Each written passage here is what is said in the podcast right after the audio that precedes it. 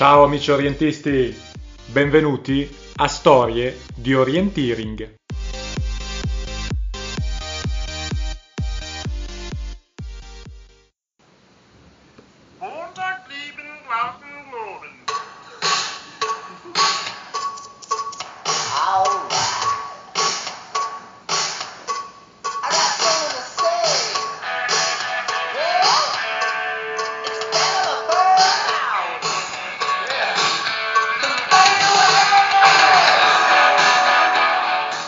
Sì, sì, sì, come dicevano Def Leppard in Rock of Ages, anch'io ho qualcosa da dire. Ciao a tutti, un inizio un po' diverso dal solito per questa puntata del podcast. Eh, Def Leppard è un argomento che possiamo tenere lì come un tassello in questo racconto che si comporrà di varie fasi. Eh, la mia presenza in questo podcast, in questa specifica giornata, è legata al fatto che mi è arrivata ieri una mail da parte di Lidia, Lidia Nembrini, che è la capitana, come la chiamo io, del team dell'Aget Lugano. Lidia è solita nel periodo che precede Natale mandare 24 mail ai tesserati dell'Aget Lugano come una sorta di calendario dell'avvento.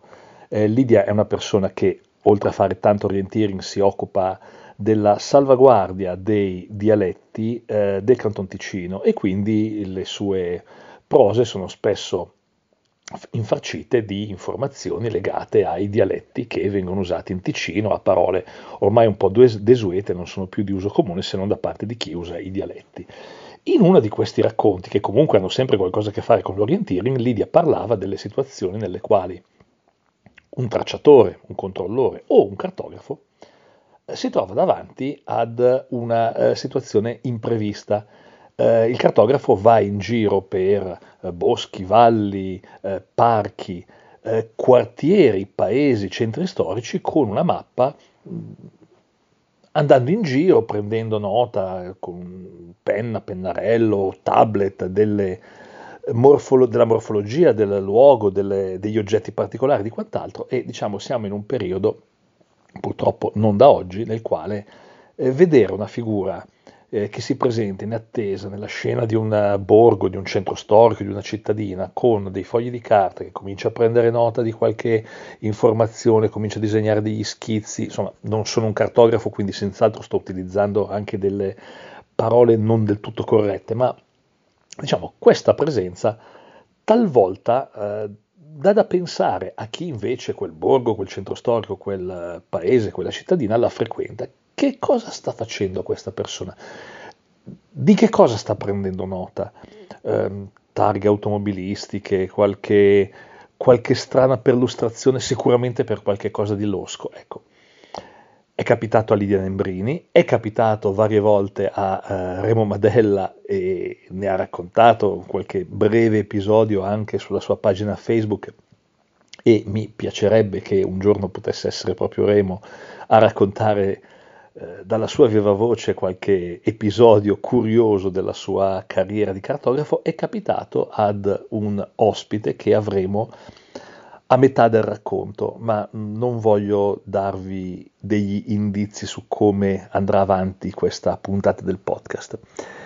Io non sono un uh, cartografo, anzi, voglio proprio dirlo subito, io sono, credo, l'unico cartografo al mondo che ha osato mettere le curve di livello sulla superficie di un bacino artificiale lacustre eh, mi era capitato per una gara iper, iper, iper promozionale di andare a cartografare il Parco Azzurro attorno al bacino dell'idroscalo di Milano, vicino a Linate, e nel, nel fare poi il, il, rilievo e nel consegnarlo a chi nel team dell'Unione Lombarda mi avrebbe dato una mano per metterlo su OCAD, avevo messo le curve di livello che passavano attraverso il lago.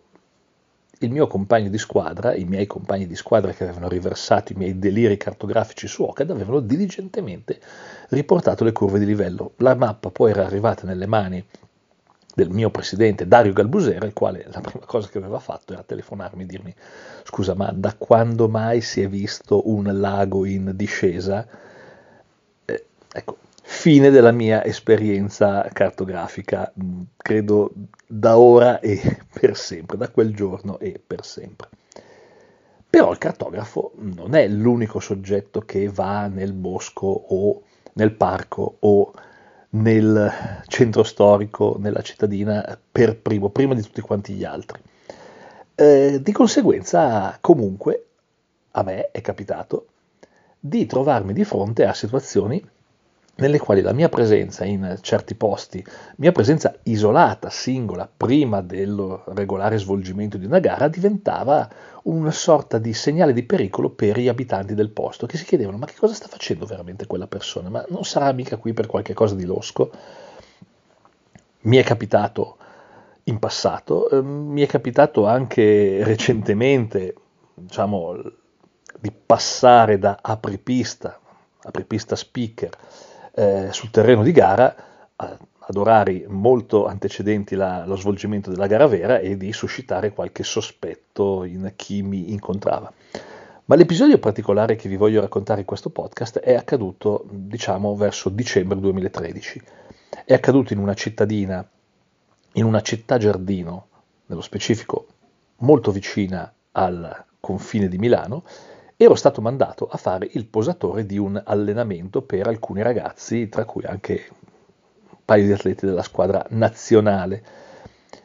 E avevo ricevuto la mappa di gara dal coach eh, con 48 punti di controllo da posare. Ovviamente non era prevista la posa delle lanterne, ma di qualche segnale che potesse consentire lo svolgimento di una gara sprint, anzi di più gare sprint perché c'erano sequenze di 6, 7, 8 punti da fare a massima velocità, poi magari un trasferimento, un piccolo trasferimento per recuperare e poi altri 7-8 punti da fare in velocità. In totale la mia mappa che copriva buona parte della superficie di questa cittadina era di 48 punti di controllo. La mia missione era posare qualcosa che fosse riconoscibile ma senza lasciare troppe tracce in giro. Il secondo obiettivo del coach era quello di non coinvolgere un intero esercito di aiutanti per posare questi 48 punti di controllo e il terzo obiettivo a questo punto dato a me, perché ero l'unico posatore, era di non, non impiegare un'era geologica per posare i marcatori dei 48 cerchietti che poi sarebbero stati messi sulla mappa. In fondo appunto era solo un allenamento. È la prima volta che faccio una cosa del genere. Di conseguenza io parto molto di buon mattino, ed è, siamo i primi di dicembre, quindi parto già col buio, con una bella divisa orientistica, giusto per farmi riconoscere, e ho uno zainetto carico di piano numero uno, la classica banda plastificata bianca e rossa in stile cantiere, quella che troviamo per marcare il percorso che ci manda verso la partenza. Piano numero 2, mm, già più immaginifico, un pacco da 100 tovaglioli di colore bianco e 100 tovaglioli molto brillanti di colore arancione, ma chissà mai che magari riesco a trovare il modo di far diventare questi due tovaglioli una specie di lanterna. Il piano 3, il terzo piano, il piano C, è 5 rotoli di carta igienica da poco prezzo da avvolgere da qualche parte, e come estrema razio il piano D.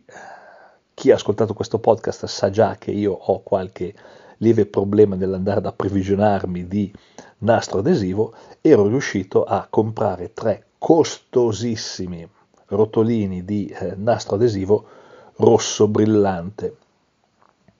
Lascio la macchina davanti al centro sportivo di questa cittadina e mi avvio verso il primo punto. È una cittadina abbastanza famosa perché non ci sono recinti attorno alle case, è un'autentica città giardino. Arrivo quindi al primo punto di controllo che è a pochi metri di distanza e quindi comincio con il piano A, banda bianca e rossa tipo cantiere. Sto per attaccare quindi 40 cm di striscia di, di plastica rossa e bianca al ramo di un albero e sento come una sensazione sulla nuca come se ci fosse qualcosa che sta cercando di trafiggermi. Eh, giro lo sguardo e subito incrocio la visuale con gli occhi di una signora che sul balcone al primo piano sta stendendo i panni e che comincia subito ad apostrofarmi. cerche- vorrei farlo in milanese questo, ma non ce la farei, il dialetto milanese non lo conosco molto bene, quindi mi limito a farlo in italiano. Lei cosa sta facendo? Nulla, signora, non, non sto facendo nulla, guardi, sto mettendo dei segnali, poi verremo anche a toglierli, sto mettendo dei segnali per indicare il percorso ad un piccolo gruppo di ragazze e ragazzi che passeranno qua di corsa. Guardi, non si preoccupa, io poi passo a ritirarli. No, non c'è niente da fare. La signora continua ad apostrofarmi, mi dà un'occhiata che avrebbe incenerito almeno metà di quella sporca dozzina e continua. A questo punto capisco che forse sto disturbando o forse la plastica da cantiere, questa striscia bianca e rossa è troppo visibile, dà fastidio, quindi abbandono il piano A, abbandono anche il piano B dei tovaglioli e passo al piano C, la carta igienica, quindi infilzo sul rametto 30 cm di carta igienica e eh, proseguo. La signora intanto è sparita all'interno del suo appartamento. Io spero che sia andata veramente a rompere i, eh, i maroni, ecco, diciamo a qualcun altro, mando un pensiero al sfortunato marito, vabbè, spero che si sia calmata. Quindi proseguo e faccio qualche decina di metri nel parco con il mio bel rotolo di carta igienica in mano ed è una visione che onestamente penso che possa apparire decisamente inquietante. Giro attorno a questo palazzo, i palazzi non hanno una forma proprio quadrata o rettangolare, hanno molti angoli, quindi è molto bello anche dover trovare l'angolo giusto per chi si orienta, sono comunque in un bel parchetto. Giro attorno al palazzo, arrivo al secondo punto, quindi miro ad un cestino dell'immondizia che è di fianco all'albero isolato dove sarà centrato il cerchietto e quindi avvolgo una bella striscia di carta igienica attorno al paletto. Io mi dico, nel fare questa operazione quanto tempo sarà passato?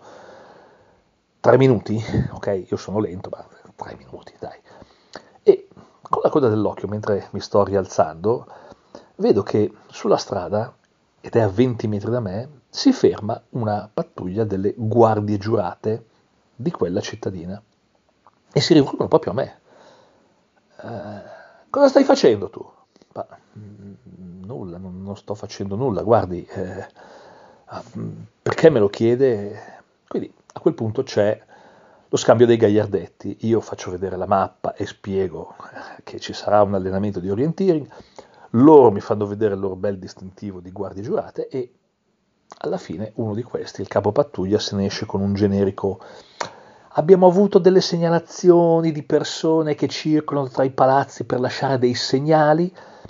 Poi ovviamente si continua con riferimenti che non sono proprio politically correct su una certa etnia in particolare che avrebbe l'abitudine di lasciare dei segni eh, per specificare in quali palazzi si può andare a fare delle cose losche o rubare.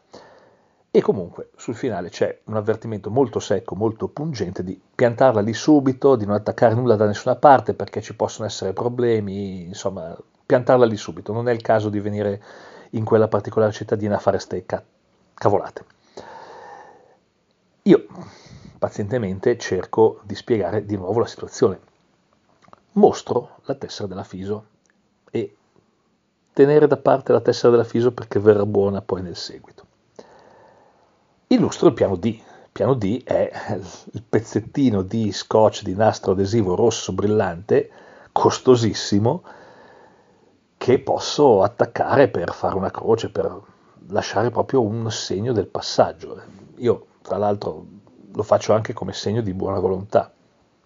Torno indietro col capo pattuglia, torno al primo punto di controllo, strappo la carta igienica e la sostituisco con un pezzetto di nastro adesivo. Capopattuglia non è molto convinto, eh.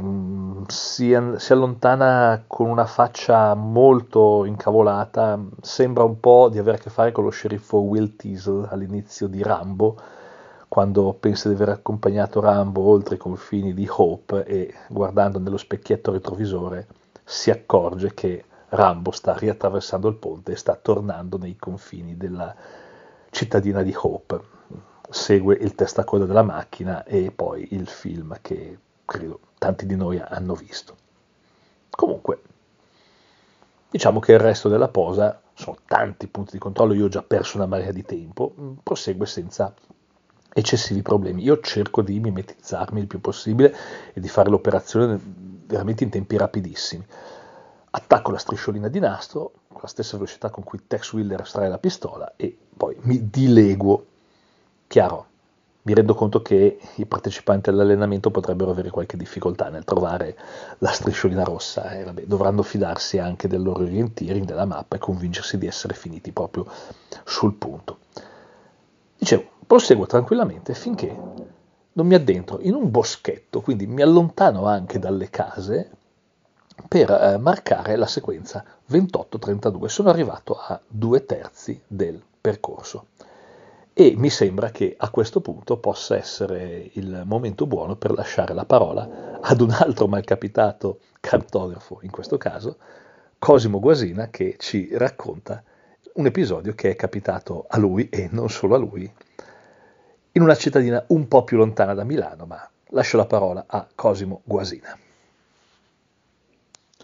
Dunque, autunno 2007, ehm, siamo in Sicilia, Palermo, Orienteering Sicily Academy, una squadra composta da Remo Madella, Cristian Bellotto, il sottoscritto Dario Stefani, Silvia Bertazzo e Marco Costola scende in Sicilia per organizzare queste cinque gare in uh, tre giorni.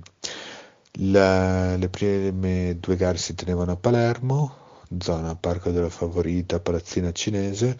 Appena atterrati eh, ci troviamo già in un marasma di imprevisti, stravolgimenti di carta, percorsi, compagnia bella quindi io e Marco uh, andiamo a controllare la carta del mattino mentre Adriano, un, uno dello staff siciliano, e Silvia vanno a controllare il Parco della Favorita. Quindi io e mm, Marco cominciamo a controllare i punti e gli ultimi erano all'interno di un, di un parco e solamente che il cancello d'accesso che in carta era segnato come aperto lo troviamo chiuso.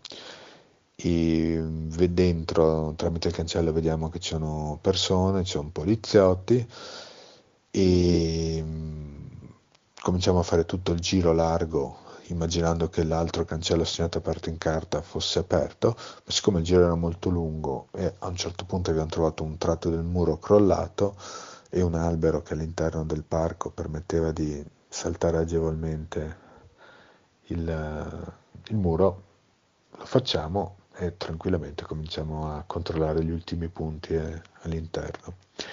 E mm, veniamo avvicinati da un paio di poliziotti vigili che ci chiedono cosa stiamo facendo e diciamo che siamo lì perché stiamo organizzando una gara il giorno successivo e che quindi dovevamo controllare alcune cose. Loro ci rispondono che sì, sapevano che il giorno successivo sarebbe stata la manifestazione, ma ci chiedono come siamo entrati. Allora noi ripetiamo che siamo lì per la gara, che stiamo controllando i punti, loro ci chiedono da dove siamo entrati e se abbiamo i cartellini di riconoscimento e a quel punto noi capiamo che c'è qualcosa che non va. Eh, sostanzialmente ci eravamo introdotti in un parco, naturalmente privato, che era una um, residenza, una palazzina, non so se del comune, della provincia di Palermo oppure della regione, che eh, veniva utilizzata per eventi, ma che era presidiata dalla, dalle forze dell'ordine, tant'è che all'ingresso c'era una garritta con uh, identificazione, bisogna lasciare il documento e, il, uh, ricevere un tesserino di riconoscimento. Noi tutto questo non l'avevamo fatto, non avevamo documenti con noi, non avevamo cellulari, quindi ci portano all'ingresso, alla garritta, ci identificano, ehm, in qualche modo ci facciamo venire in mente un numero di telefono di uno dei nostri che chiama un altro, che chiama Adriano e Silvia, che vengono a prenderci, scusandoci, pagano il riscatto e ci, eh, ci liberano. La leggenda narra che nel congedarci questi poliziotti piuttosto contrariati ci abbiano chiesto se da dove venivamo e se noi al nostro paese facevamo queste cose e noi dovremmo aver dichiarato, ma non posso giurarlo, no, ma pensavamo qui si potesse.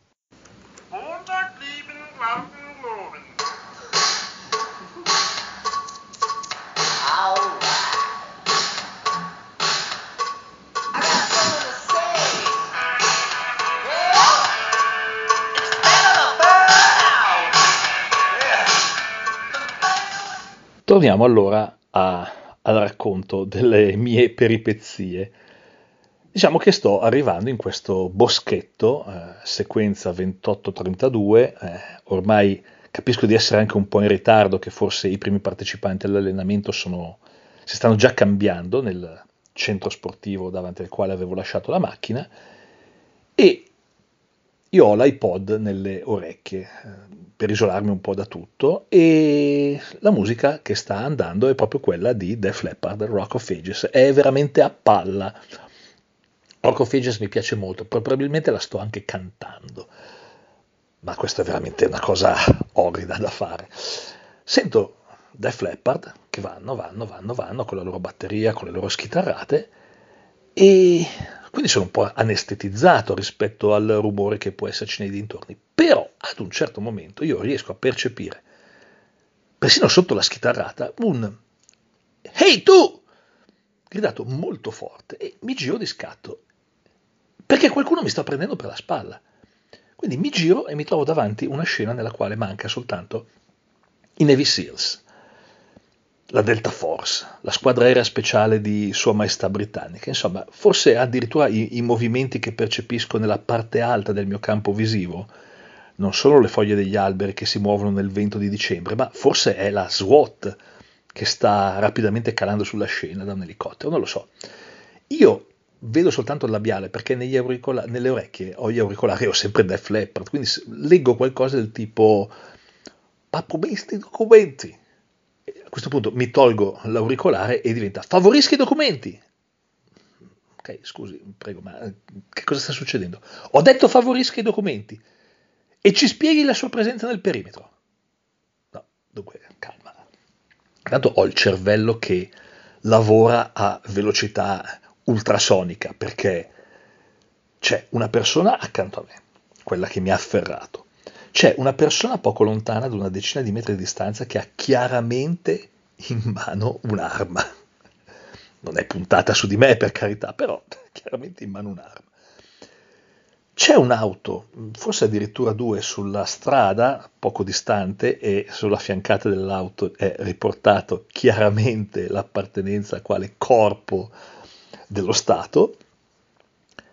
C'è una serie anche di radioline che mi sembra che gracchiano in eh, sottofondo. Ci sono delle cose del tipo abbiamo raggiunto la persona, situazione sotto controllo, verifica in corso, è stato in contatto, qualcosa di veramente incredibile, almeno alle mie orecchie e ai miei occhi.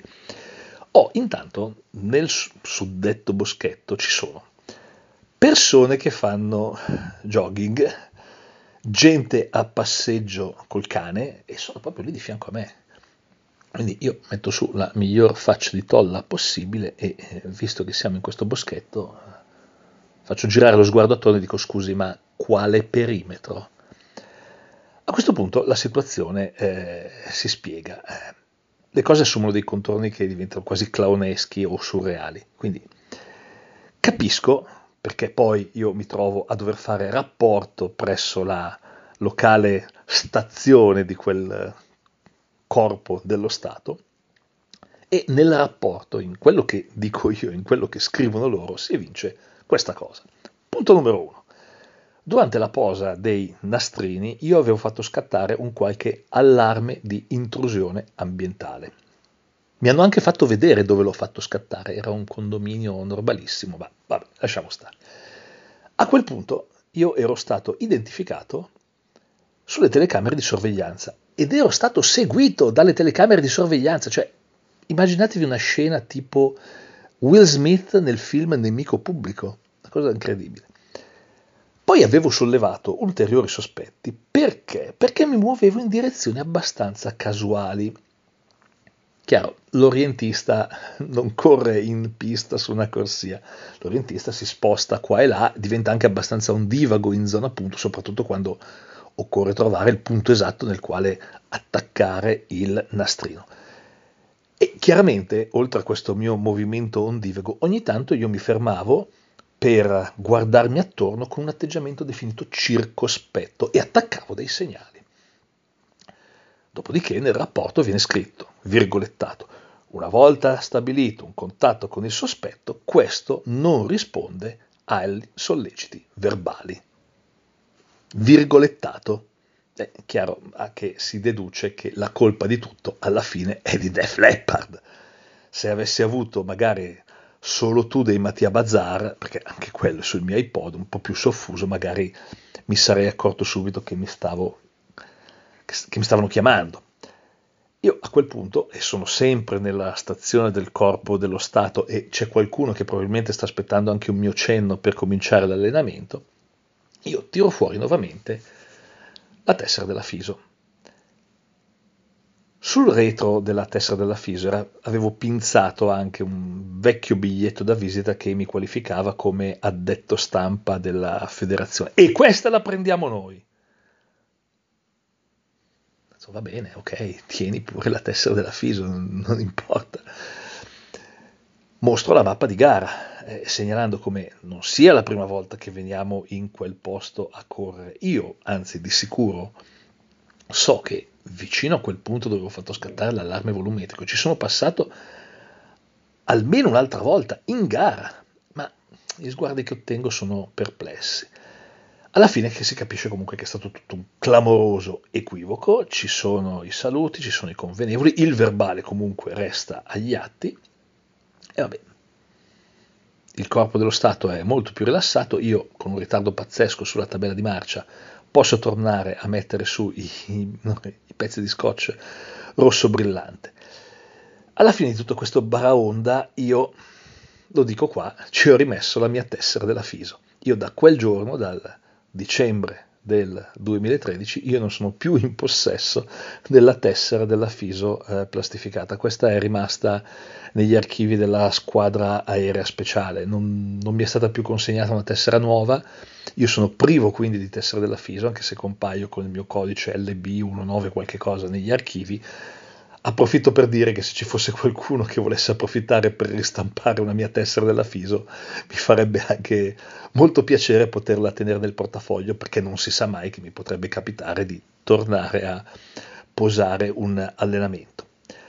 Alla fine di tutto questo, comunque, la cosa che mi sembra più buffa e con la quale vi lascio con, con questa riflessione è che supponiamo che io fossi stato veramente un personaggio pericoloso, ma nemmeno nei momenti più caotici mi è stato chiesto di mostrare un documento ufficiale.